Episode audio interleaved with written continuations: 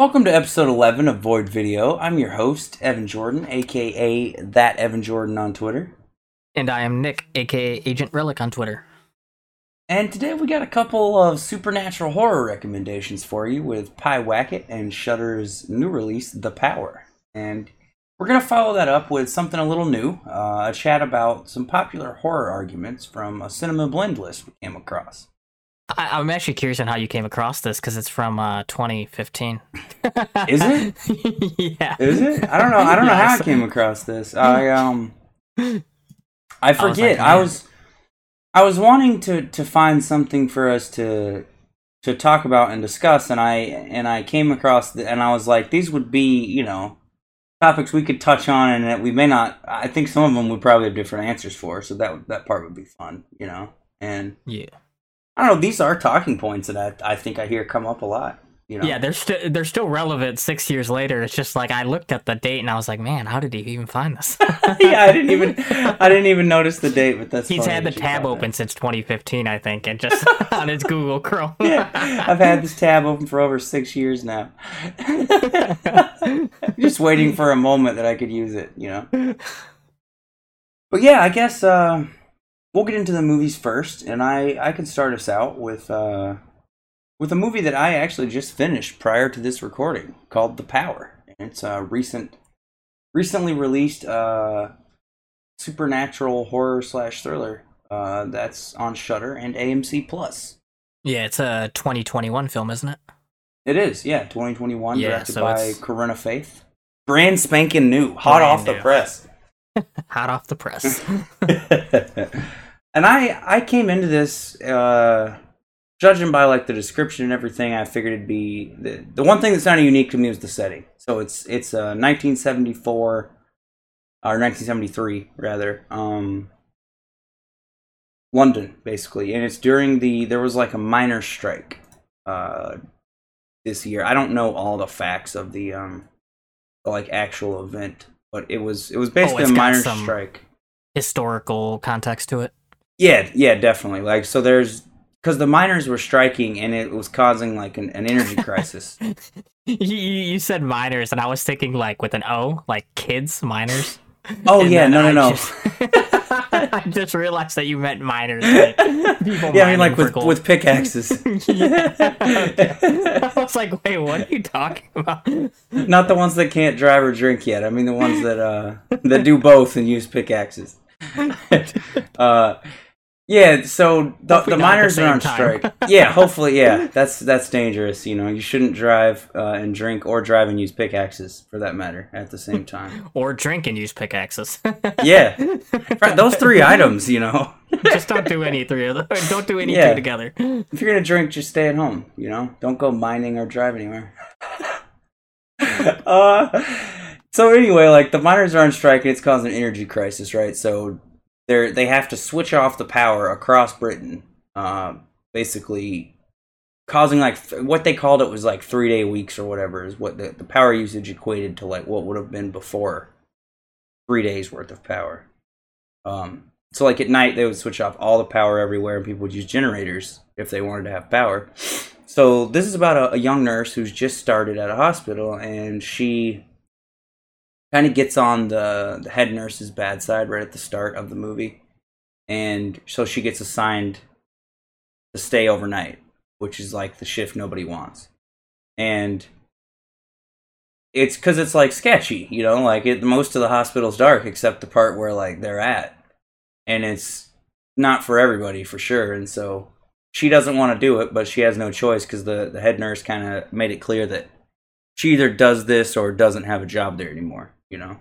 Yeah. The head nurse is very aggressive towards our uh, our main character here, and she, like, you kind of can tell right from the start. There's like a through the music and through the the way everything's shot, and like you can tell that there's something not quite right, and like it's it gives you an ominous vibe, kind of throughout the first thirty minutes, kind of the opening act, and once you hit that 30 minute mark the story's kind of established she's met her coworkers there's a couple a couple coworkers that work in a different uh, floor, the one right below her, and they work in the like pediatric, like the uh, where the babies are born and stuff, the nursery. Yeah. Did you hear my dog? Yes. Is that a dog? yeah, that's, that's my dog. I was like, what was that? Sounded yeah, like- it was creepy. And honestly, I got nervous for a second. We're talking about this sketchy shit, and then uh, Oh man. Then I your hear house that. Is, your house is possessed. yeah, let me let me let me go wake my dog up real quick. I think he's having a bad dream or something. This is uh, it's- you know, I don't want him to suffer here.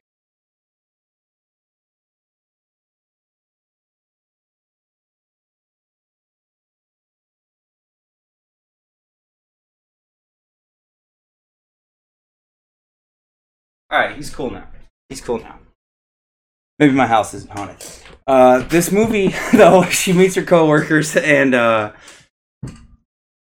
one of her coworkers is very much into horror. She's reading Carrie, uh, and is kind of like into the fact that there's that the hospital's creepy. And the other coworker that works in the in the department below her is the, quite the opposite. She thinks it's silly and that like that's nonsense and that nurses are there to serve and like that you know she's very dedicated to her craft and stuff and doesn't think any of it's creepy or whatever. And so then she meets uh the woman she's working directly with overnight. Her her only uh, companion throughout the night shift is actually somebody from high school that she hated. And that was a bully that that like picked on her. So she is poor girl is working a shift that she doesn't want to do in the dark in a sketchy hospital uh, in close quarters with the person that uh, like she hates and probably kind of hates her too you know?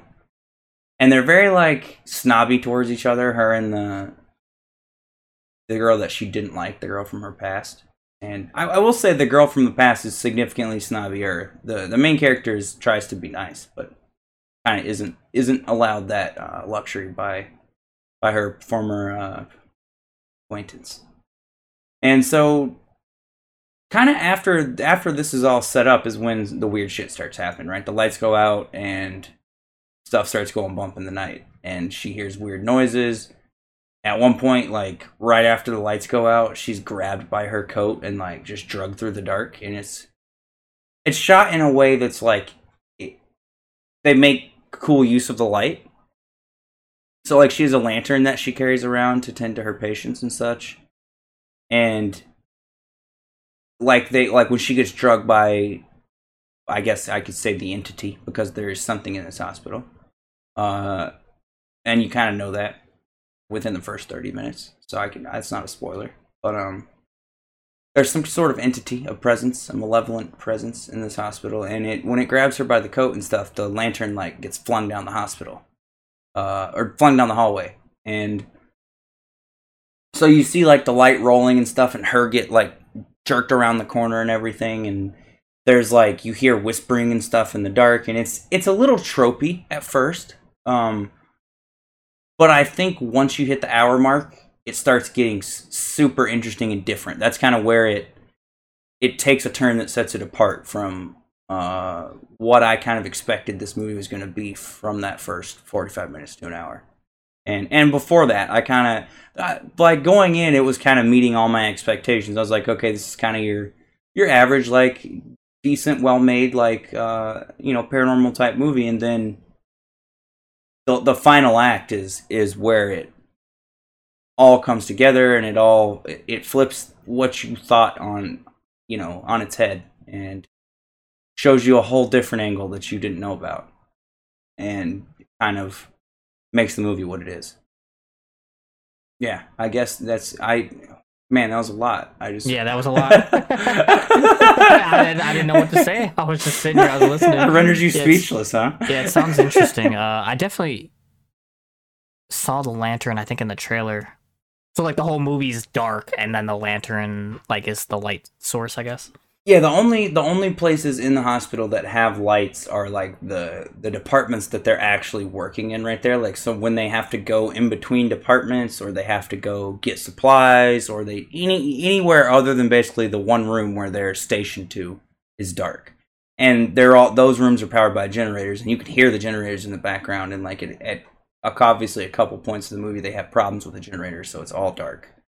And you know, then that's when spooky shit happens and stuff. But like, Is it a lot of jump scares or uh, is it I think there's a of good there's a good mix. The, like I was saying, the first like I would say the first thirty minutes to an hour is more of your average tropey like jump scares and kind of sound effect scares and stuff. But then once you kind of hit that final act is where it it starts having some really effective like shock value and like yeah, you know what, like what is actually going on here? yeah exactly. As the plot kind of the the actual kind of plot reveals itself and and you realize what's actually going on i think that's when it gets interesting and there's some different some different stuff in there. And i think i i think it really like i i expected more of a uh i expected less answers than they give you i think they they actually go really into what exactly is happening and by the end of this you know exactly what happened and it's like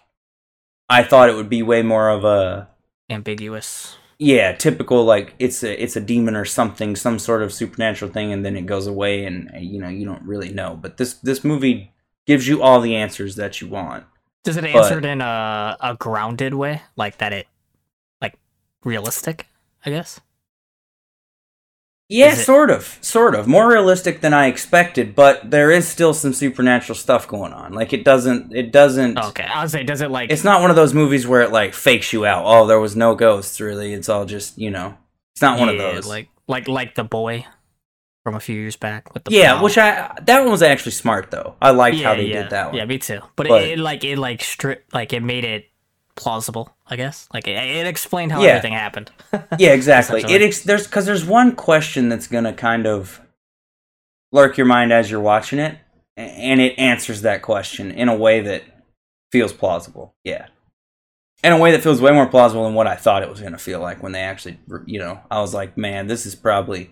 I was concerned about the reveal, like if it was gonna be shoddy or not, and- but it was really well done. I thought, and it was. It's kind of very uh, relevant to a lot of even though it's set in 1973 to a lot of current uh, events current uh, debates political debates and kind of Yeah, I think it's always Stuff like interesting, like, with horror, especially like directors and writers, like if they believe in supernatural, it comes off a different way when they write it or direct it, or you know Yeah, how that's they how they showcase it. Like if they their own like ideas about stuff come across, and it sounds yeah it's like they one, inject their own ideals into it yeah put some like deny like deniability in it, I guess, or some. They, they kind of yeah like it kind of plays up both sides where like both sides will be happy with this i think like if you're if you're a believer or a non-believer i think you'd be satisfied with the way this turned out this isn't based on a true story, is it? Or is it it's, just no no it's based on a real minor strike though? Yeah the minor strike stuff is real it's like based on a real time in history but it's just not like this stuff didn't actually happen So it's like a distorted reality, I guess, or like Yeah. alternate alternate history, I guess, is the genre. Yeah, sort of. Yeah, like an alternate history because it's like there's a lot of factual stuff and it's very grounded in its presentation and the way it like. I would say it's grounded in, in a similar way to like a lot of the modern, like the way The Witch is grounded or the way that Hereditary is grounded, but maybe not quite that grounded. They lean more into the supernatural, I think, a little than those. But, but it feels very realistic the way it's portrayed. I found this. Uh, you were talking about Carrie being in it, and uh, the movie's set in 1973, but Yeah, Carrie was first published in 1974. yeah, yeah. That's a goof. I'm just Yeah. reading all this stuff. Yeah, it's like the so the the miners thing. It actually has a little information here about that too. That um, Yes, I'm it was right the th- the three day week thing, you know, and and then they ran that that power uh grid schedule for it looks like about five months or so from like December of seventy three to like March of seventy four. Imagine if that happened now, because like back then, it's not as big a deal because everything wasn't electronic based, but literally people's Right. lives would be uprooted. like you can't charge your phone, you can't. Yeah, well, there's countries like so. I have a friend who lives in South Africa, and that happens there now. I think they have like power shutoffs because we've played video games before, and like he'll just he'll be like, "All right, you know, today I may drop out randomly because the the the power's going to shut off," and they they do the same thing. It's to like conserve power, huh. and it's that's now like that's current. So I don't know if it's if it's it's happening anywhere else, but I I know it's an issue there. So they probably like rotate it, like, oh, this part gets it shut They off do, this time. yeah. yeah. Yeah, like his his area will get it shut off at a certain time of day, like a certain window, you know, and then the next area will will go off during the next window, and so on and so forth. They rotate them out. Well, you got anything else you want to add to this movie? I don't I don't think so. It's I think I said it was on Shudder and AMC Plus. I recommend it. I liked it. It, it subverted uh kind of my expectations of of what it was going to be and and even though I think that the first act or act and a half are are kind of average, it, it the that final act makes up for it, you know. Yeah, and now maybe rewatching it too, it'll improve the first two acts. I think it will. Yeah, knowing knowing stuff that I you know didn't know the first go around, I think a rewatch would help this. One. because a good ending helps the whole movie. A bad ending hurts it. Like you'd go back and re yeah. So like now that you know where it's going, like you could be like, oh, look at. I'll probably catch a lot of stuff I that I missed, like hints, you know, subtle hints to what's going on that I missed the first time, you know. Yeah. But yeah, I liked it. I recommend it if you're into, you know, like kind of supernatural horror stuff. Very well done, good performances and good cinematography and just a great atmosphere. I, it was spooky from the time I started it. You know, even before things got scary, there was a nice ominous feel to it. But yeah, good one, good one. What you All got for us? Yeah, I'm gonna switch it from supernatural to ritualistic demons. I guess. yeah, it's still in the same uh, you know ballpark. Maybe I was on like you know first or second base, and you're like headed for home, you know, or on on third, but we're in the same ballpark. Yeah, so I brought uh, Pyewacket, which is on Hulu and I believe it's on AMC Plus as well. Yeah, So it is AMC Plus. I'm I'm yeah, AMC Plus and Hulu. Um, it's directed by Adam MacDonald, who hasn't directed a lot, but he also has a movie called Backcountry, which is about a, A bear. a a couple that yeah get attacked by a bear in the wilderness. That sounds interesting too, and I'll probably definitely check it out after seeing this one. But Pyewacket is it's kind of more of a drama than you'd expect because the movie opens and it's about this mother and her daughter who are struggling to come to terms with the death of the the father. Like Okay. it's never really explained how the father died i don't think. But like they both handle it in different ways and the the daughter she's a teenager she's like probably i think she's like 16 because like she wants to drive to school to her by herself but her mom won't let her Okay, yeah, yeah, Yeah, so I bet you somewhere sh- around there then. yeah 16 or 17 and she kind of hangs out with the the burnouts at school a little bit and like her Okay. friends like do satanic rituals and stuff like that yeah they're very uh very Man, I- kids I'm gonna say I hung out with the burnouts when I was in high school too, and like we didn't ever do any satanic rituals. I don't know maybe it's a because it's a canadian horror film maybe that's what they do up there in canada they, yeah, uh, maybe it is. You know, yeah, weed's legal, so they need something a little more exciting. You know, so they Yeah, they summon the devil. they definitely smoke a bit too so listen to heavy metal Yeah, so they got an idea one day. They got really stoned listening to heavy metal, and they're like, "Hey, you know, maybe we could we could summon this guy and have a conversation with him." Yeah, but the mom too is very uh uh she's struggling with it too and she decides to she needs a fresh like a change of sce- scenery, I guess. So she wants to move to this rural like cabin in the middle of nowhere. Uproot Okay. their whole lives like cuz she just needs to get away from it. Yeah, And uh the daughter who is Leah, Leah Reyes, and then the mother is just called Mother, I believe. So yeah. Miss Um, Reyes is what IMDb and the mother is played by Laurie Holden, who some of you may know from The Walking Dead. I was gonna say I've seen I've seen her in something. Yeah, she's in a bunch of stuff. Really, really good. Really good performances from both of them. Uh, Leia is played by Nicole Munoz. So yeah, they're but both not great. familiar with her. Yeah, mm, I can't say I've seen her in anything else either. But uh, yeah, they're both great. Definitely standouts from the movie. But um, so they move to this cab, like this remote cabin, I guess, and the mom lets Leia finish out the school year with her friends, and commutes her like. She says it as like an hour, so I don't know if that's like it's an hour one way or if it's thirty minutes one way, thirty minutes back. But it's it's it's quite a drive, and uh, okay. yeah, so um Leia she decides that she's not happy with the move, so she summons. She finds out about this demon Pyewacket, uh, and she pulls off a ritual to have Pyewacket kill her mother. Man, and it's it's very it's an very evol- involved process. She has to like take a lock of hair and uh, slit her wrist for like it's like a blood ritual, and she has to like say like Pyewacket three times or something like that. And there's like Okay. a bowl, and she like buries it in the ground. it's very what? a very weird ritual.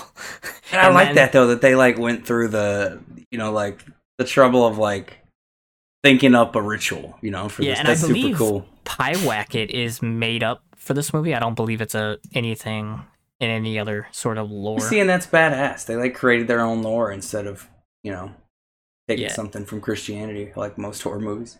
Yeah, and the the ritual is pretty early on in the movie, so the rest of the movie is just you waiting for the mother to be killed, I guess.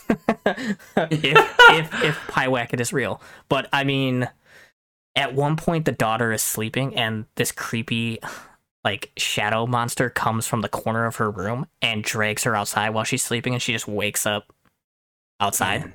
Does, does it look sick? Like are the effects cool and stuff? Uh they're pretty it doesn't really show a lot, I will say. Okay.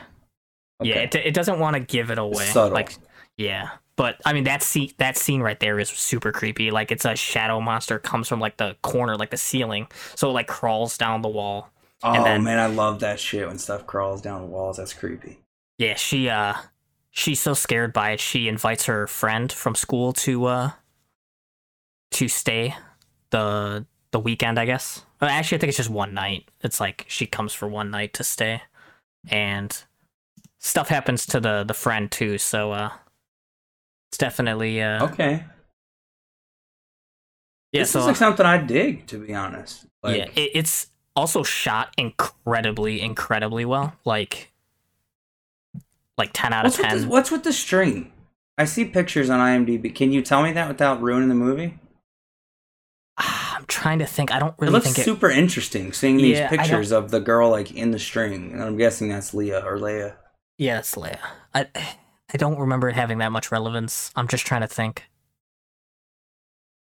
It's a cool picture of her like standing in the middle of all the strings in the forest and stuff, and it just looks interesting.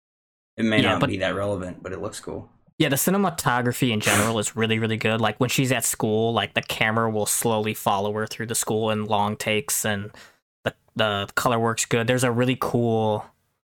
There's a part with a lot of fire, and you see it in the the front windshield of the car reflected backwards. So you, like you see the person driving, like you see Okay. inside the windshield, and then you see the fire through the reflection of the windshield. Really cool. Um, Okay. yeah, the performances are great. Uh, there's a lot of drama. I think it, it does a really good job mixing the two. That's what I was gonna ask. Does it feel like it's it's a good balance, or is it lean one way or the other? Yeah, so I don't think it'll spoil it, but uh, so you're waiting for the mother to be killed, and as this is happening, Leia and her mother kind of rekindle their relationship a little bit. Oh And shit! Leia wants out. She wants like to reverse the ritual. So I guess that's the like what will lead to Yeah, the, I don't the think climax. You, uh, I don't think you get out of deals with the devil. I'm pretty sure that's permanent. Yeah, uh, I guess you have to find out, but uh she kind of has a change of heart, which is kind of crazy. Like you're like, I want her dead, and then the, the next two days you're like, eh, you know what? maybe maybe she's yeah, not like so bad. that's uh, an insane change of heart. but know? also it's like it's a satire of teenage like angst, I guess. right, exactly. Like that's Wh- very- Which is like that's accurate. One day you feel like Yeah, you like hate your parents, you want them to die, and the next day you're like, yeah, they're all right. It was fine. I was overreacting. And I think that's You know? what this movie, yeah, it plays on that a lot. Like, because the like she lost her father, so obviously you see that grief, but also her mother lost her husband. I, see, I'm not. It's not clear the father's backstory. I don't think so. Like, I'm not sure if they were still together when uh he died, or if it was like a if they were separated or whatever. But uh, yeah, it plays on that super well. Yeah, this whole- sounds super cool. The drama angle. I do think the ending is a bit uh like yours was uh like your movie you said the ending improved it i think this it doesn't detract from the movie but i just wish there was more Like- yeah, it's the poster even says that one of the quotes is fantastically creepy lands with a punch to the gut. So yeah yeah the ending's crazy but then it just like ends it's like it's a cool crazy ending that you're like oh i want more like to, to know more about Yeah, this and then it just know more. ends yeah like i wish it was explored more like the demon pie kid and but as a drama and horror movie which mixes pretty well i think it's a solid solid pick yeah, And there's been a. It seems like lately with like modern horror, there's been a lot more of the of the drama slash horror, kind of the almost almost mumble gore. It's like mumble gore inspired. You know, it's like a, a lot of drama infused with horror. Like yeah i would definitely say this would be mumble gore inspired if you're gonna use that term yeah yeah I, I mean i like that term a lot it's it's like m- mumblecore meets horror you know it's per- perfect Yeah, description But but we both love mumblecore movies, so like, but Yeah. someone who doesn't like that because I know it's a very off-putting style to a lot of people. We were like, "Oh, what's the point of this?" You know, yeah which I I can see, but also like, I don't know, I I love it. it's amazing. yeah it, it's like the most of those movies are not cut and dry which i like. I appreciate that you know? The Mhm. way they, they tell stories but yeah that this sounds like a cool merging of things that i really like and i should like this. I'm gonna check. And i got i have amc plus and hulu so. It's also on I, ifc films unlimited if anybody happens to have that separate of of i know that comes with amc plus ifc films unlimited so i i don't know i'm assuming you can probably buy that separate also by itself I'm not sure. but yeah, I'm gonna check this out, and I definitely recommend uh, the Power. Yeah, so that's cool. Two cool, newish recommendations. Because Pywack, it's from I, th- I think it was released in 2018. Like it says Okay. 2017, but I think it came out in Yeah, 2018. it's one of those things. Like yeah. TIFF, yeah, TIFF in September 11th of 2017. Okay, yeah. If it was And, that late hitting TIFF, then it for sure didn't release worldwide until after Yep. 2018, or till in during 2018. I feel like a lot of good horror comes out of Canada too. I feel like it's a very uh I yeah, don't know. They have a cool unique style to them too, I think. definitely, definitely. I've seen a lot of cool stuff. And well, like uh, Madeline Dusty that we had on Canada, man. Yeah, I forgot about that. good good shit coming from Canada, yeah. Well, I guess let's go into this Cinema Blend article and discuss. It's what the title of the article is: Eight Arguments Horror Fans Can't Stop Having. And you wanna? You, why don't you take us into the first question, Uh, and we'll we'll kind of throw it back and forth as we go. so so the article is a lot of stuff you'd expect like, you know, just trying to think like Freddy versus Jason, all that sort of stuff. But there's some I think I think there's some diverse and interesting questions here. And the first one we want to go through is tension versus shock. Do you prefer the slow the Yeah. slow build of tension or do you like the pure shock value? Yeah, I, I guess we should say too that this is we are going in a different order than the the article has them. So if you pull up this article, which I'll link it in the description of, of this podcast, but just know it's not going to go in the same order as we're talking about, and we structured them kind of so it'd make more sense. But Yeah, so I the kind of- conversation could flow a little better. yeah, exactly. I, I think you got to have a healthy healthy mix of both. So That's what I, was thinking too. Because like the first example that comes to mind is uh Psycho, Alfred Hitchcock's Psycho. Um, Yeah, Because like it's tension, but it also has that shocking shower scene. Like Exactly. It's like a good, a perfect balance, I think, of tension and shock. And when like you, I, I can spoil Psycho at this point. I think it's like what fifty fucking years old. Uh, like when he turns the chair around at the end of the movie, and like it, it- you know, you see that it's a fucking skeleton of the, or when the girl turns it around, she's the one who finds it. But like that's a will s- shocking reveal, and it, but it's been built up by a lot of tension. You know? Yeah, and I do think that this article kind of leans shock into jump scares, which are very uh I don't know, they're, they're very uh, very divisive in the horror community, I think the the jump scares. Yeah, I think. How do you feel about that? We could we could add that onto this. How do you feel about jump scares? Because I'm kind of Uh, I think they're okay if they're used smartly. I but a also lot of them under, feel cheap. under yeah if it feels cheap, but I also understand the reason for it because like a lot of people are easily scared, so that jump like it's it's a cheap way to get that reaction that you want. right. Which so I like I understand, it, especially in like mainstream horror movies. Like it completely makes sense on why. Yeah.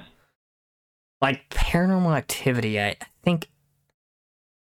trying to think. Paranormal Like, I- Activity does a good job of like I think it has the shock and the jump scares, but it also does a really good job, I think, of injecting like a sense of like being uncomfortable and a sense of dread into like the the mundane moments also.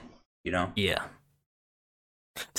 the Invisible Man, the paint, the paint scene. That's definitely a jump scare that works. I Yeah, think. that I shit myself, dude. When that Dude, that's like- the scariest thing I've seen uh, in, tw- in 2020. it was that paint. Yeah, that was a good jump scare. And if you haven't seen Invisible Man, just uh, whenever you see the paint, just uh, close your eyes. Yeah.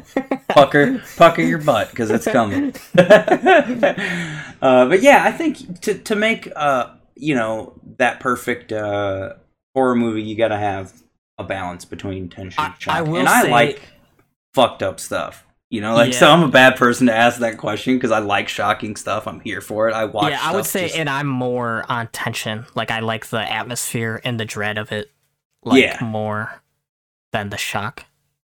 It, it- shock can work. It, it's very hit or miss on if it's effective or not. But I think like a well built atmos- atmosphere is like always effective. Right. But I think to make the yeah, I think to make the you know, the ideal horror movie for me would be a balance of the two. But but I Yeah. I see why people like one or the other. Sure. Yeah, see, they're also classifying shock as like graphic violence or like big kills, which obviously every like if you like horror and slashers, you love Probably are into that. Yeah. yeah great kills. So like I definitely like that stuff too. So Yeah, like Rob Zombie. There's a lot of his stuff is shock value and like Eli Roth, you know, same same kind of stuff. Like it's I feel like and I'm into that. this is the perfect example of it too. I think the tension versus shock, Final Destination, all the kills, the tension of knowing that they're gonna die, but then Yeah. the shocking ways that they die. Like it's why it's a perfect horror franchise. I think. Yeah, that's Like- why they got so popular, probably while they were Yeah, insanely massive. because you see these set pieces and you're like, oh, this is what's gonna kill him. This is what's gonna kill him. Like you see all the things that could kill them, and then it's always Right. something that you don't expect, or like, Right, and I've heard people have way. that conversation about horror before too. Is that it's what you concoct in your mind or what you think could happen is always scarier than what you see happen. Right, so I think Yeah. that's what you building that see. tension of them showing you you items or them showing you, you know, something that that makes you uh, put stuff together in your head is as effective as you them showing you, or more than them showing you it playing out. You know, Yeah, that's like why I think Texas Par- Chainsaw. Paranormal Activity is effective too, is because it's realistic. Like Yeah, it's just showing you someone's house, and you're like, anything could be there. Like it's just like it's making it in your own mind. Like what is what is happening there? Right, and that movie took it to like it put it inside your house. You know, like, that could be your house. Like it, it put it in your mind that like that's just an average house. There's nothing special about this house. You know, like Yeah. I think that's what made it scary is that people were like that could happen to anybody. You know, Yeah, but I like the the the example that I always go to, and I know a lot of people do, but it's people remember the original Texas Chainsaws being hyper violent, but really the movie's not that violent at all. It like cuts away before anything bad happens, and it's all implied violence for the most Yeah. part. And it's like that that kind of speaks to the fact that you know what you can concoct in your head when you're given imagery that you know uh, influences you to uh, think darkly is much scarier than what they can show you happening. You know. yeah. The next question we're gonna go with is is PG thirteen ratings the best or worst thing to happen to horror? It, I think it's neither. It's neither the best nor the worst. Yeah, I definitely agree. And I think a lot of the like what we were just talking about, like PG thirteen movies generally rely a lot on jump scares. I think Yeah, the cheap Yeah. gimmicks, but also there's some really really good ones. So like I don't think you can lump all PG thirteen horror movies into like a right. they're the worst thing to ever happen to horror. Yeah, I see a lot of takes on Twitter and stuff, and within like the horror kind of echo chamber of like people are like, oh, if it's rated PG thirteen, I'm skipping it. But like, I don't feel that way. I, I mean, there's been plenty of of PG thirteen horror movies that I thought were effective and that scared me. But I, there's also been a handful or, or plenty that were shit too. But I think that same thing goes for R rated. I've seen a lot of shitty R rated horror movies also. But like Insidious, for example, is a great and creepy ass franchise, and all those are PG. First, I was thinking, I was like, wait, are you saying that that's shitty? And then I remembered that that's PG thirteen, right? Yeah, So all those are. PG thirteen, Yeah. and, and I like all those. They're creepy as hell. And like fourteen oh eight, that's one of my favorite horror movies ever. Uh, the remake of The Ring is also PG thirteen. Yeah, Also, um, A Quiet Place. Uh, from yeah. See, back. and that movie is so intense. Like that, yeah, that movie, movie, is that movie's like perfect tension. Like that is the yeah, very like and it even has like sh- some shock. I think there's some moments where your jaw hits the floor during that movie. You know, and it's still PG thirteen. I think I don't know. I think that's a bad generalization people make. Happy Death Day. The the first Happy Death Day. I don't know about the second one, but Yeah, the, the first one's PG thirteen. the second one's PG thirteen. I'm pretty sure too. Well, there we go. Because I also mean, Freaky might be PG thirteen as well. no way. Freaky's got to be R. Well, yeah, Because the kills in that one were, the were gore. way, yeah, yeah. The kills were way more intense in that one. But or like the visit, M Night Shyamalan. I thought that movie was was really intense and creepy. And it's like, I don't know. I, that's a terrible generalization in general. I think that PG thirteen movies are horror movies are bad. You know, like Yeah. I don't think they're the best thing to happen to horror, but I definitely don't think they're the worst. You know, like there's a ton that I like and there's a ton that I hate, but like I said, that goes for R-rated horror movies also. Yes. I don't think the rating makes it good or bad. You know, No. it's content. Uh, What about a PG horror movie? You think that that could work? I mean, aren't there like isn't Poltergeist?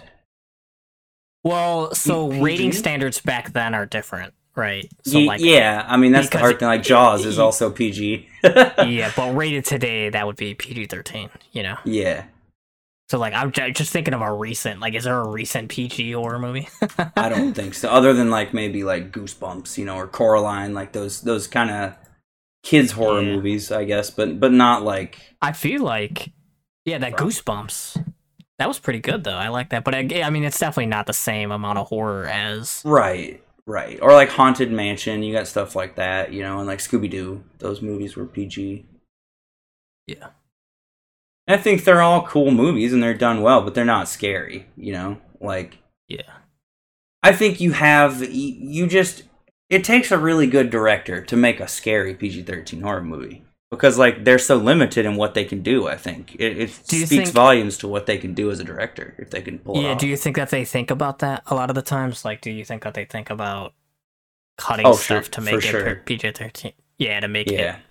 Because then anyone can see it pretty much, right? Like any age. Because like an right. Well, look at Blumhouse. see. They kind of Yeah. they produce both, right? They have PG-13 and and R-rated horror movies, and they kind of I feel like that's why because teenagers like horror movies too, but they can't always get into rated R ones, you know. And then So- those PG, and then the, those PG thirteen, like those massive box office successes, fund the rated R stuff. So Yeah, exactly. because like exactly. the Ouija, the Ouija, the original one, people crap on it because it's PG thirteen. I thought it was. I actually like that like that movie. Yeah, I haven't seen that one, but but I'm I sure I believe- would think it was fine. Yeah, not hard um. I believe the sequels were rated R, but but that movie was so massive, um, being PG thirteen, that Right. it funded a whole franchise. Yeah, exactly. I mean, I think it it can be just as effective, and and it's you're just working with a smaller palette. I think of what you can, how you can tell your story. You know, but if you're creative enough, I think you can do it and make it just as frightening and effective as an R-rated horror movie. All right, so uh, which is scarier, slow zombies or fast zombies? What do you think? I'm curious. I, got- I got a I got an answer that I put together for this one because I this is an interesting topic to me that I've discussed with people before. So you hit us with your what? How do you feel about this? The word which is scarier, I think it's slow zombies Okay, because interesting. Yeah, because they build the dread more, and like I feel like with fast zombies, a lot of time it's action, and the zombies don't feel as threatening because the humans have to be more equipped. They're usually more equipped, like World War Z. Like they're super equipped to handle they're the soldiers. situation. They're yeah, the so they fucking don't army. feel you know? as and like in video games too. I think fast zombies like it's not as scary. Like it's like a it's more of an action thing. I think. But, yeah, uh, that's that's I, I could see that, and I think my take on it is that they're both uh, equally as scary for different You're reasons. just gonna. You can't do. You got. It's a debate article. You got to pick one. I mean, if I had to pick one, you know that I would pick the slow zombies because I like the Romero zombies. But yeah, I think I don't know. Fast zombies scare me more just because of how hard they would be to get away from, like how intimidating the pursuit phase would be. You know, I feel like And- also with fast zombies, like the normal people, like that you would see in The Walking Dead, would be dead in a blink of an eye. The whole population just wiped out. exactly. So like they're And scarier in that sense, but also I think the slow zombie like cuz they're just overwhelming. Like Yeah, in The Walking Dead that whole prison, like the whole prison is surrounded by slow zombies, you know, that they're yeah. And to me, like being think about like being killed by a fast zombie versus a slow zombie. You're gonna be dead in as like 30 seconds tops with a fast zombie. He's gonna rip you the fuck apart. But like a slow zombie is gonna clumsily knock you down and hold you down and like grab handfuls of you at a time and stuff. Like it would be excruciating and like drawn out and painful to be killed by a slow zombie versus like a fast zombie. Yeah. So I, I think I'm going with slow zombies also, which I feel like we're probably in the minority. Most people would say fast zombies, I think. Are But scarier. I think they would just because they're not thinking about it from the perspective of of like w- like in how the way movies are typically made, they're thinking of like what they would be more scared of, you know. Can but- you what's your favorite application of the fast zombies in movies? Can you think of an example? Hmm. Uh, There's a lot of good ones, uh, but I gotta lean towards like 28 Days Later, probably. I like the fast zombies in that. They're scary to me because they felt like people. I don't know. The zombies in 28 Days Later feel more like people than a lot of the zombie movies, I think. They feel like they're more humanized almost. Like they're like animalistic people, sort of.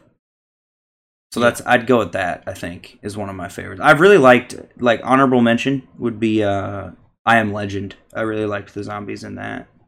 So, I like, am Legend. That's a out there pick. Yeah, I thought it was zombie the whole, like, night and day thing was interesting. You know, like how it was like he had to make sure he was inside by dark or you know. But those, I guess, technically aren't zombies. They're like mutants, sort of. yeah, they're they're the same thing as like the Resident Evil. right? Yeah. Yeah. They're mu- mutated.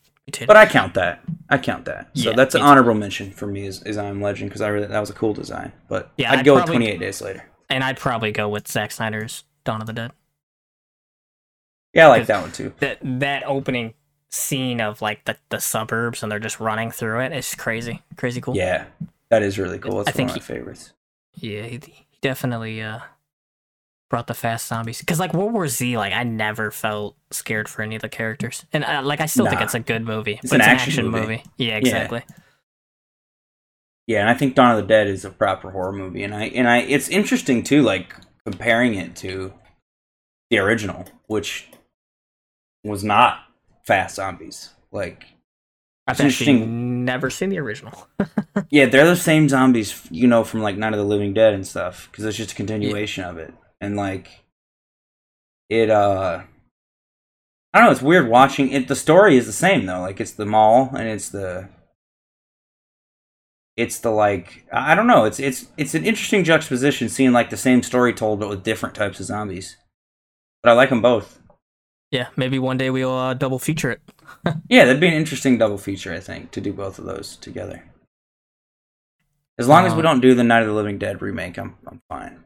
I have not seen it, but I've heard I've heard you uh about that movie a few times. it's crazy to me that like t- I think Tom Savini directed that movie, and I love Tom Savini, but that movie is fucking trash, man. All right, well, I think we Uh, should move on. Uh, Yeah, yeah. Uh, well, next we got uh, who's your favorite scream queen? Is the uh, who's the best? They say who's the best scream queen, but that's I don't like that. I don't like who's the best. I like who's yeah, your who's favorite. your favorite? Yeah, because yeah, we we definitely have this debate a lot, but favorite is kind of the same thing as bet. I don't know because Yeah, I don't best is the- is you have to have a rubric or rules to to pick best. Yep. You know. Yep. But uh, so we we also debated this too, like what constitutes a a scream queen. Yeah, people misuse this term. I feel like somebody who's been in like a a woman who's been in one horror movie. I don't think is a scream queen, but I mean I've seen people say it that way. But the chick from Psycho, I don't know if she's been in other stuff, but like that one performance, That one was powerful enough. Yeah, that's true. Yeah. I guess. I, I think it's definitely it's it's. I mean, our definitions of scream queen are gonna be loose, but uh, yeah, for sure. Um, and we kind of did it like uh we did a, an old school scream queen like from the classic world of horror and then an up and coming scream queen who that we we've been impressed with in modern horror movies yeah. But uh, I'm gonna go with uh, Neve Campbell from Scream as mine. yeah just because I love Scream is one of my all-time favorite horror movies, and she just, I mean, really, what's the point of the series without her at this point? so I'm glad she's coming back for five. Yeah i think th- like sydney prescott is an iconic character and i think Yeah. her like arc is really good you know the way she's grown and developed throughout the movies it's been cool to watch and also like the movie itself is like a parody of it, so it allows yeah the writers to make her the perfect Scream Queen. yeah Well, Yeah. and like even within the series too, there's been some really good ones. Even uh, Drew Barrymore's iconic opening, yeah like yeah the way that first scream opens with her is a really good scene Yeah, with the phone call. Yeah, that's definitely uh, my my pick would be Neve Campbell. yeah Oh, that's wait, up there that's a really good one But my new school pick is uh Maika Monroe from It Follows, who I think is, okay and also she's in The Guest, but I wouldn't really consider uh, her uh, a scream queen in The Guest. but yeah she's definitely really, really, really good in horror roles, I think, and especially in It, it Follows, which kind of I wouldn't say there's they're definitely not zombies, but like the slow, the slowness of the the monster, you know, Yeah. that, dread- that constant dread, and her performance is great. Yeah, and you you're a fan of her. Like I've heard you bring her up before, and like that's cool. I think I don't hear a lot of people talk about her, so I think you're a you're like Yeah. a unique fan in that. Yeah, It Makes Follows sense. and The guests are both in my top few films, so definitely big fan. Maika Monroe. Yeah, Those those I like uh, it both follows came, a lot too. yeah, those both came out in the the same year too. So Yeah, and the guests. Yeah, they did, didn't they? Yeah, Adam Wingard. You know, we're both huge Adam Wingard fans. So yep. And Adam Egypt Mortimer. Now that I saw uh, Gambler's Real, also in addition to it follows. But okay, my uh my scream queens. I've got um, like I said, I've got three. Uh, for my old school, It- well, can, can we throw the, the one as an honorable mention for both of her? Because I came up with the idea. Yeah, you did. it. You did come up with the idea for this one, so we'll, we'll move it to to the to the honorable mention for both of us. Um, at the end. yeah, yeah. So my So old who's school your classic? Yeah, who's your is D- classic? D, Dee Wallace, who I don't know if are you familiar with Dee Wallace? You probably I'm know her from Rob Zombie think. movies, modern Rob Zombie movies, because she was in uh, uh, Lords of Salem. She was one of the witches in Lords of Salem. Um, but she was in like E.T., The Hills Have Eyes, The Howling, Cujo. She's like I, I been in some huge think movies. of Scream Queen when I think of ET. So definitely a good pick. Great pick. Let's move on. ET, ET, Scream Queen. But yeah, I, I liked her a lot in uh she oh she's also in Halloween. Uh the, the two thousand seven Rob Zombie Halloween. I forgot about that. She's she the- playing that? the- uh, Cynthia Strode, so she's Laurie Strode's mom in that. Mm, the one who uh has an unfortunate demise. Uh, She does. Early. Yeah, very she does. and she's also in Ti West's The House of the Devil, which man, I highly recommend. Like that movie is so sick. And Ti West in general, I think is a really sick filmmaker, but she's in a lot of stuff, man. She's definitely earned her title of Scream Queen, I feel like. Across So, all the uh, science fiction and horror stuff she's done. What's your new school pick then? Yeah, my new school pick is um is Sheri Moon Zombie and that's uh, like like you kind of said that's 2000s i guess or late 90s to now but like i consider that pretty modern still Yeah. and And Lords of Salem isn't that like it's probably what 2011, 2012? yeah exactly exactly and she's in uh uh three from hell the newest one and that's i guess more action but still uh i think she's great and action? i even though she, You'd consider that action? three three from hell is yeah mostly i think I would Yeah. say it's a thriller. I mean, I would say it's an action movie. it's not an action movie but it's an action thriller i would say Yeah. because there's a lot of It- it's in- gunfights and shit Yeah, it's in the, it's in the same vein as The Guest for sure. yeah Like words. Yeah, it's less action than The Devil's Rejects, I think. Yeah, for sure. But um, but yeah, and I think even though she's basically only in Rob Zombie's movies, uh, I think she kills it in all of them. Like she's always it's a highlight for me to get to watch her do some crazy shit in these movies, especially the as- in the in the uh, House of a Thousand Corpses trilogy. Like she's so crazy as uh, Baby Firefly. But then yeah, Samara Weaving. Yeah. Samara Weaving from Ready or Not, which is an incredible movie, one of my favorite horror movies of the recent years. Um, Yeah, Ready or Not, and then from uh, The Babysitter, and one and two also, which I think are great. Yes. Oh, I haven't seen the second one, but the first one's great. I, I liked the second one also. I don't. I think the the first one's maybe a, a little bit of a leg up, but they're right there. I think. Surprising to me how much I thought that with the like tone of that movie, I was kind of like, oh man, I don't know if I'll like the second one, but I did. I liked it a lot. Yeah, but I think Ready or Not is like, I mean, in 10 years' time, we're going to be looking back on that movie like, damn, that was special. Yeah, I gotta watch that. I gotta watch that. What, you haven't seen Ready or Not? Wow. Never seen Ready or Not. wow. Wow. We'll just end the podcast right now. You got to go watch it. All right, see you later, guys. we'll finish the rest of this list next episode. That movie is insane. And, like, her, I mean, she just nails it. Like, everything. yeah, I'm Just not check all it the out. We've talked ins- about it before, and you you Yeah, all the all the insanity going on around her, she just she nails it. Scream Queen of one movie. You said it couldn't be done. well, all right. Uh, take us to the next one, Nick. This one's uh our first divisive one, I think. Oh, uh, okay. So um, this one is Wes Craven versus John Carpenter. Yeah, and this is tough for me because like I like both of these guys a lot, but Nick told me I can't cop out and say that that I got to pick one or the other. So Yeah. I'm going with Carpenter. And I'm going with Craven. So, but I've definitely not seen as many of both of their films as I would like because I've loved. I can't think of a single one I've seen from either of them that I'm like, oh man, that was bad. so Yeah.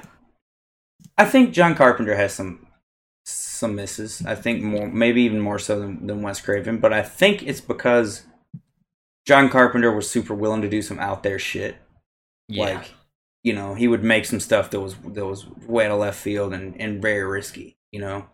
And that's probably why he had a lot of misses. And I think especially like later in his career is where a lot of those are. Like the first 20 years that guy was making movies, he made tens, man. As far as I'm concerned, I love all that shit.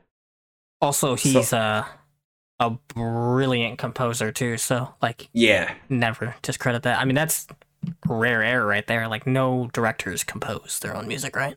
right. Yeah, that's awesome. And he's like- not not only does he do it, he's kick ass at it. You know, like he Yeah, does it for I- other people too. I listened to his new album that came out re- a few Oh months yeah, ago. it's so good, dude. It's so good. so yeah, good. it's just great instrumentals. Like that guy can take a synth and turn it into something that like I never would have imagined a synth could be. Like it's scary. Like listen to that stuff. Like it's it's Yeah. very effective like horror music. But Yeah, he's definitely one of the reasons I love synth stuff. Like, Yeah. like the guest has synth. Uh, it follows has synth. Like a lot of my favorite horror movies or movies in general, like Drive, like the Yeah. synth score. I mean, you take it right back to that. Yeah, I Uh, love John that. I love the synth score stuff too. I'm with It's you very, there. But I it's, also it's very Wes Craven eighties. Yeah, very eighties sounding. Yeah, for sure. And I like I you know I went with Carpenter because I just if you ask me what some of my favorite horror movies are, there's like uh, my, my my top twenty five has probably five John Carpenter movies in it. You know, like yeah. I just really Thing. like that guy's stuff. Yeah, the, the, thing, thing. is very very high on both of our lists. oh yeah, for sure. The thing and Halloween and uh, yeah, Halloween, of course. Assault on Precinct 13 is cool, and that's like horror action. Um, uh, Big Trouble in Little China. Uh, a hot take. I liked Vampires also. I don't think a lot of people like that movie, but I I like it. And uh, I think like what's the uh, the Mouth of Madness, the Lovecraft one? That one's really cool.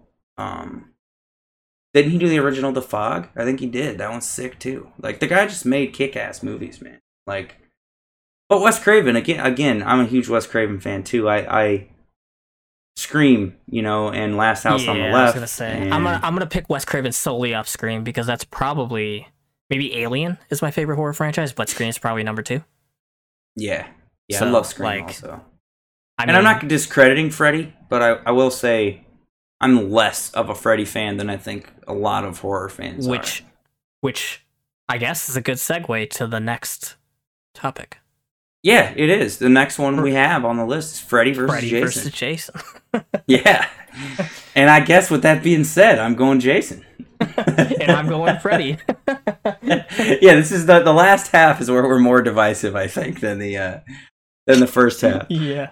But I, I definitely like both. I just think there's more depth to A Nightmare on Elm Street. Like I, I don't know, and I've always been fascinated by dreams. Like like one of my favorite movies is Mulholland Drive Dream, like dream analysis. Like I love that stuff. And A Nightmare on Elm Street does some very interesting things, I think, with playing with people's Yeah, I think Nightmare on Elm Street is a way like it's a way higher concept, and it's I think Freddy has some of the most incredible kills in in all of horror. Like this dude could shapeshift into all kinds of shit, and like it's man, it's they come up with some really awesome, grotesque looking stuff. Like shout out to Tom Savini again, did a lot of the effects for uh Nightmare on Elm Street. It's all really good, but Jason to me is just there's something scary about a dude in a mask, you know, and especially with Jason like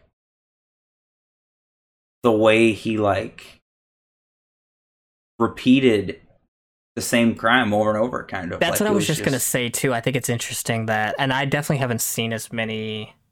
So I've seen a few Friday the Thirteenth. They all take place at a Camp Crystal Lake, right?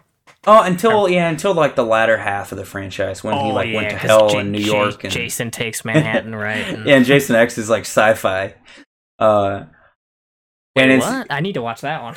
yeah jason x is like on a spaceship and it's like it's like he's got like this cyborg looking mask and he like there's one point one of the kills he like cryogenically freezes a guy and shatters his whole body and Oh, like that sounds it's that sounds badass. yeah, it is, man. It's like the, the the last like three or four movies in that franchise. They were like, "Fuck it, let's get crazy." like he goes to hell first, Manhattan. Like he goes all over the place. But but yeah, like the first half of the series is all uh, Camp Crystal Lake, and I think the first four, in my opinion, are the the sweet spot. Uh, to me, those are the most grounded and like kind of like scary, but they're different. I was like that franchise is almost split in half because like the latter half is just insanity, and the Yeah, first just- half is more grounded. You know? They're they're eventually like we're just banking on Jason making crazy kills. So like Yeah. let's just let him go wild. like just Yeah, get in exactly. the writer's room and like what's the craziest way we can kill someone? Yeah, yeah, exactly. It was like they ran out of ideas for Camp Crystal Lake, and I think people were tired of it too. Like people were tired of the because like Freddy had the advantage of the dreams could look insane and different. You know, like every every time. So like yeah. Jason had the the disadvantage of like all his shit's happening at Crystal Lake, and there's only so much they could do with that, you know? Yeah, visually. And I think Right. also like story wise, I think Yeah. Because Jason's you get, I mean, he, kill, he only kills so many counselors at Camp Crystal Lake before you're like, come on, man, people would stop going there. which I think they, I mean like they embrace too. Like they're just like, you know, let's not make the story super complicated. right. Although there is some some uh complicate more abstract ones, I guess. Yeah, yeah, and then there's the one that's like a new beginning, which is like, man, I don't even want to get started. Jason's not even in the fucking movie. Yeah, I was gonna say, isn't there one where Jason isn't even in the movie? Yeah, it's not. Well, the okay, the the very first Friday the Thirteenth, he's not in the movie because he's a kid. yeah. but and his mom's the killer. But like this one is like the fifth one. I think is part five, and it's because it's after my favorite Friday the Thirteenth of all time is number four, uh, the final chapter. I really like that one. But um, but this one was I think part five or six and New Beginning, and it's like takes place at like a an or, like an orphanage type place, like a a youth shelter, and the killer is one of the kids in the youth shelter. Like it's it's not and he's wearing a Jason mask, but it's got like blue stripes on it instead of red ones and stuff. That was their like tell, I guess, that it's Roy and not Jason. But they they realized after they made that that like people didn't want that and they they scrapped that whole idea and went back to Jason. But and he was like reborn, I think, after that, where he was like his grave was struck by lightning and he came back to life, and that's when it got insane. but yeah, def- definitely uh, both iconic, as is Michael Myers and a few uh Chucky. There's yeah, definitely some sure. like I mean those those four probably the top four slasher. Yeah, those things, those characters are all iconic, and I love all those franchises. You know, they're all fun. They're all like gory and and well made, and Yeah, I don't I mean, think there's the- a king necessarily. Yeah, and they're and they're also so successful that they get remade a ton. So uh let's uh yeah, let's slide into the next uh, question with that, huh? yeah. I was trying to figure out a way to make it clever segue. Cinema Blend, like they worded this remakes uh, that ruin the original, which I, that's poor wording to me. We took that as like they make the original bad. They make you not like the original, which is Which not what they never- mean. Yeah, that never happens, and that's not what they mean. Like it's they mean like which remakes insult the original, basically. Yeah, or or like are a disservice, like do a Yeah. disservice to the fans. And we're gonna group reboots into this also because that's another common thing now, especially with horror, is rebooting because they like to, to change up a bunch of shit, you know, and like try to make Because it different. going back to Freddy and Jason, right? Uh, the Nightmare on Elm Street that was a reboot, technically, right? Or was a Yeah. remake also a reboot? It- well, it was I think it to be a was- reboot. Yeah, because it was like not exactly the same story as the first Friday the Thirteenth. Uh, but it was very similar, and it's like that's kind of the the new Friday the Thirteenth. Like I really liked that movie, but they the the funny enough, Michael Bay produced both of these that we're talking about, as well as the Texas Well- Chainsaw reboots. Because it, I mean, like at some point they were going to be like a cinematic universe. Like they just wanted them all Yeah. to tie together. Yeah, Imagine And- that a, a cinematic universe of all Right. the slashers. slasherverse, the slasherverse. Man, I'm here for it, man. Let's mean, they fucking Freddy, Freddy versus Jason. So I yeah. mean, That was like meta, meta as meta as it's ever got. You know, I think. great movie too. Turn off your brain Yeah. and watch watch Freddy versus Jason. Yeah, It- It, delivers. It delivers. But I think like at the one weird thing I brought up to Nick, we were discussing this briefly before we started as we were prepping for the show, and that, the, the one thing that gets me with all these reboots is that they make one and then they stop. Why did you? Re- why not remake it if you're just gonna do one? And because like I don't get the point of rebooting it and setting it up for more when you don't actually do more. See, I You think, know?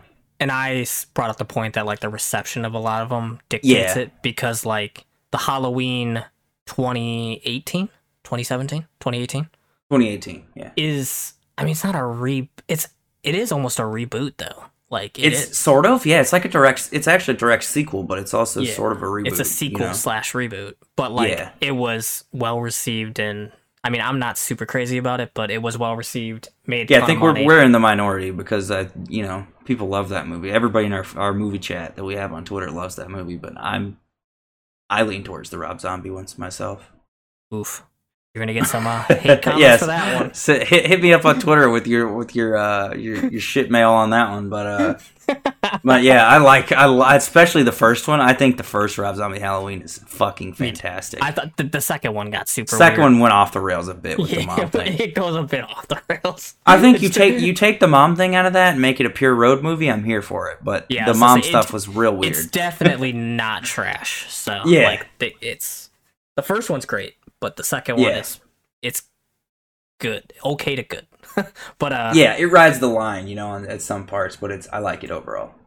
It's weird how these kind of s- are mixed. They're always mixed. Nobody's ever universally happy with these. I don't think.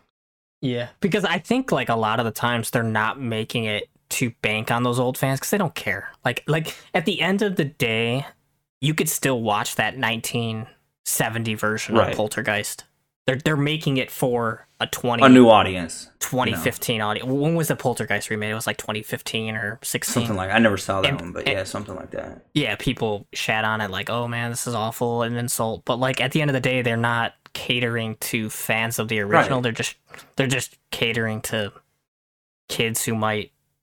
You know, Yeah, I don't get mad at them for change. A lot of I see a lot of like fans of of, and it's in horror a lot too. I see a lot of people that are fans of the old horror movie, the original, like Black Christmas, for instance. I love the original version of that. I know we disagree there. You don't. You're not as, as hot on it as I am, but I, you know, like a lot of people were like. eh, I'm not crazy about the first remake, but it's it's fine, you know, and like it wasn't. It, the thing is, is it wasn't for me. Like I'm a fan of the original. If I want to watch the original, I'll go watch the original. You know yeah, like it that's how i feel about that is like it's I, I can go into it and not be upset when i walk out of it because like at the end of the day i got the dvd i go pop in the first one you know and yeah. like and the first one is the exact same movie yeah that you remembered. So like, Yeah, there's exactly. no point.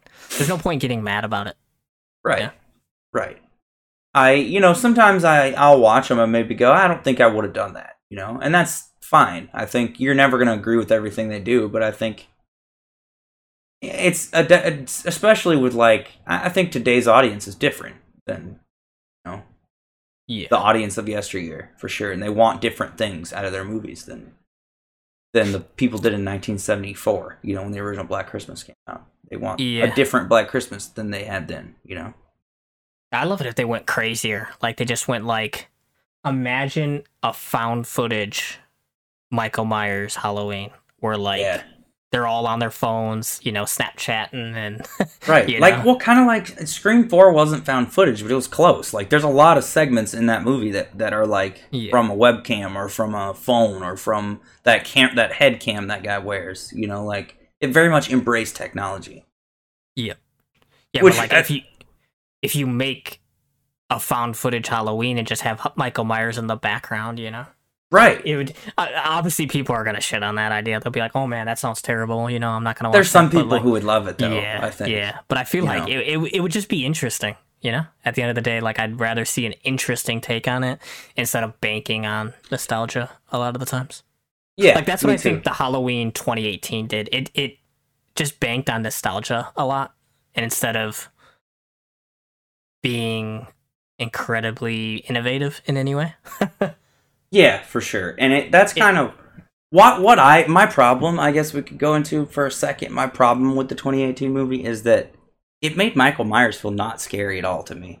Yeah, Like- like, she's straight up fighting back. Like Yeah, they she's like they prepped for this guy and fucked him up, you know? Like it was like nothing, you know? Like it was it did it made his intimidation that's been built up over 40 years kind of diminish a bit for me, you know? Yeah. in the way they presented it, I think. But I'm I'm hoping with Halloween Kills that there's going to be a lot more uh, bloodshed. So I'm hoping you know Michael Myers comes back with a vengeance here. Yeah, maybe he'll bring Freddy in and Chucky in, make a big old, Leslie Vernon, the It'll Leslie be- Vernon can come it- along. Yeah, it'll be it'll, it'll be the Avengers of slasher movies. That's what I want. The yeah, the Expendables, but but it's slasher movies, man. Yeah, Xenomorphs and freaking Predator. Well, you know, with your with your found footage uh, thing you brought up with the Halloween thing, yeah, that, that, that, kind of a great segue into our next question. the Yes, next that's question, what I was trying to do. yeah, the, the final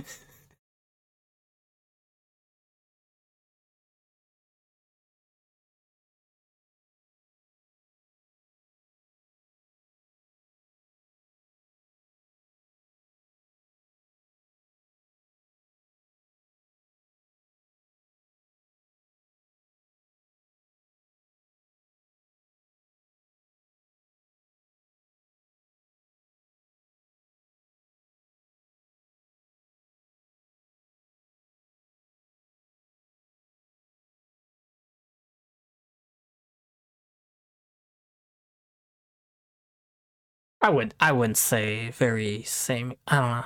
That's a yeah. Yeah.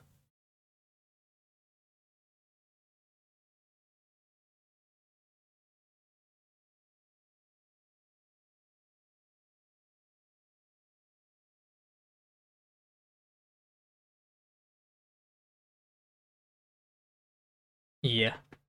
Here's my spiel on found footage. I think a lot of the times it wears out its welcome quickly into the movie and then you just want it to end and they just always end it on some crazy way to get the footage in the hands of whoever's releasing the film. I don't know. There's definite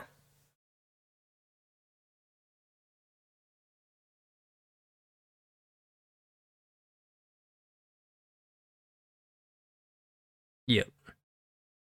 And I do I watched uh VHS 2 recently and I loved that movie because every single one was 20 minutes and every single one of them had a creative way to showcase the found footage like uh the one was in the eye implant the one was on a GoPro the one which which the GoPro one was from the point of view of a zombie which is interesting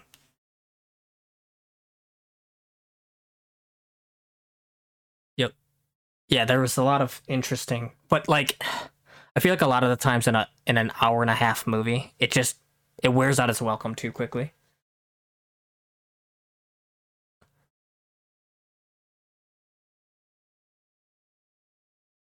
Yeah, that's yeah, that I think that's the sweet spot. I think a lot of the paranormal activities are like that, right? Where they're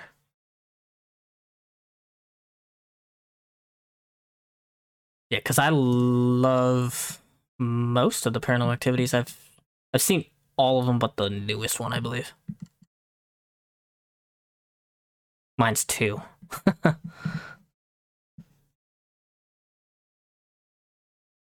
Yeah, I, I love the first one too when I first saw it, but I felt like the second one just kind of it built it to the spot and it built it to the spot where I wanted it to be, and it had that ending that was interesting. Three definitely probably has the best ending, I guess, because that's yeah, because that's the one that ends with the the cult, right? Like the next to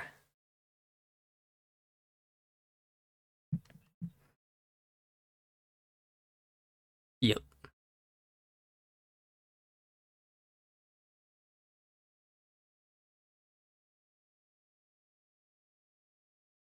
Yeah. I think that series does a lot of interest because, like, Paranormal Activity 4, they had the Xbox Kinect and, like, it was through the. Yeah. That, that's. Yes. The the one right after that, the marked ones, was the one I was like not. Yeah. So I haven't seen the Ghost Dimension.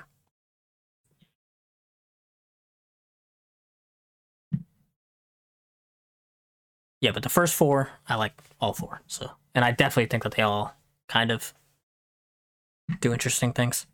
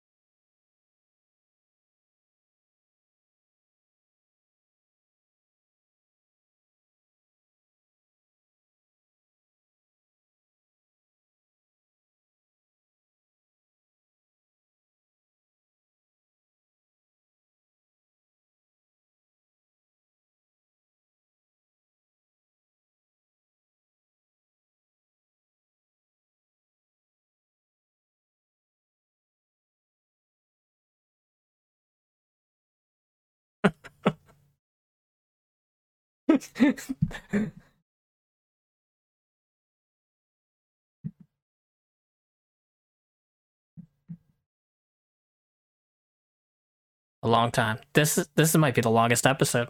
and we could have gone way longer.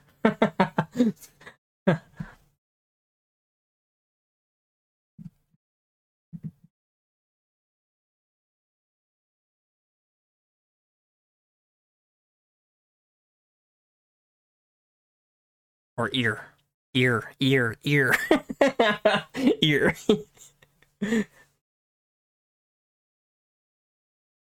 Eye on the social, ear on the podcast, because you can't really see a podcast.